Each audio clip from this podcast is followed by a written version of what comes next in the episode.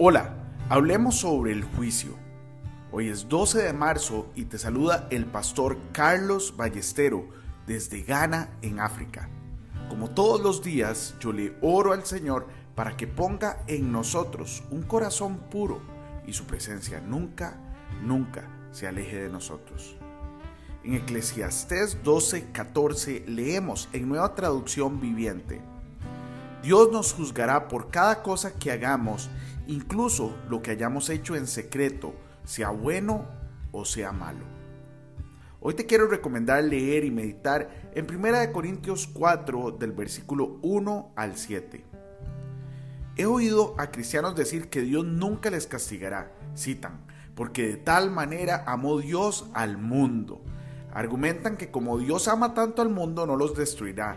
Dicen, sé que Dios me perdonará, por eso añaden pecado al pecado sin pestañear. La naturaleza de Dios es como las dos caras de una moneda. Un lado de la moneda muestra la cabeza y el otro lado muestra la cola.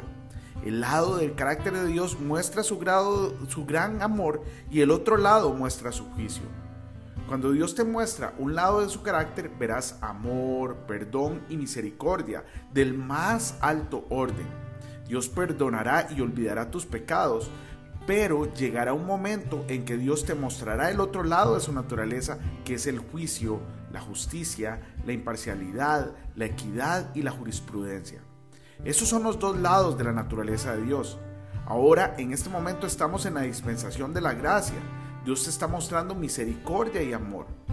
Piensa en todos los pecados malvados que has cometido, pero aún así recibe su perdón. En cierto punto, el Espíritu del Señor no luchará más con el hombre. Dios tiene que juzgarte, de lo contrario habrá caos en el reino. Proverbios veintinueve cuatro dice: el rey con juicio establece la tierra. Recuerda esto: Dios te ama tanto que te castigará cuando tenga que hacerlo. Hoy bendigo tu vida, en el nombre de nuestro Señor Jesucristo. Amén y amén.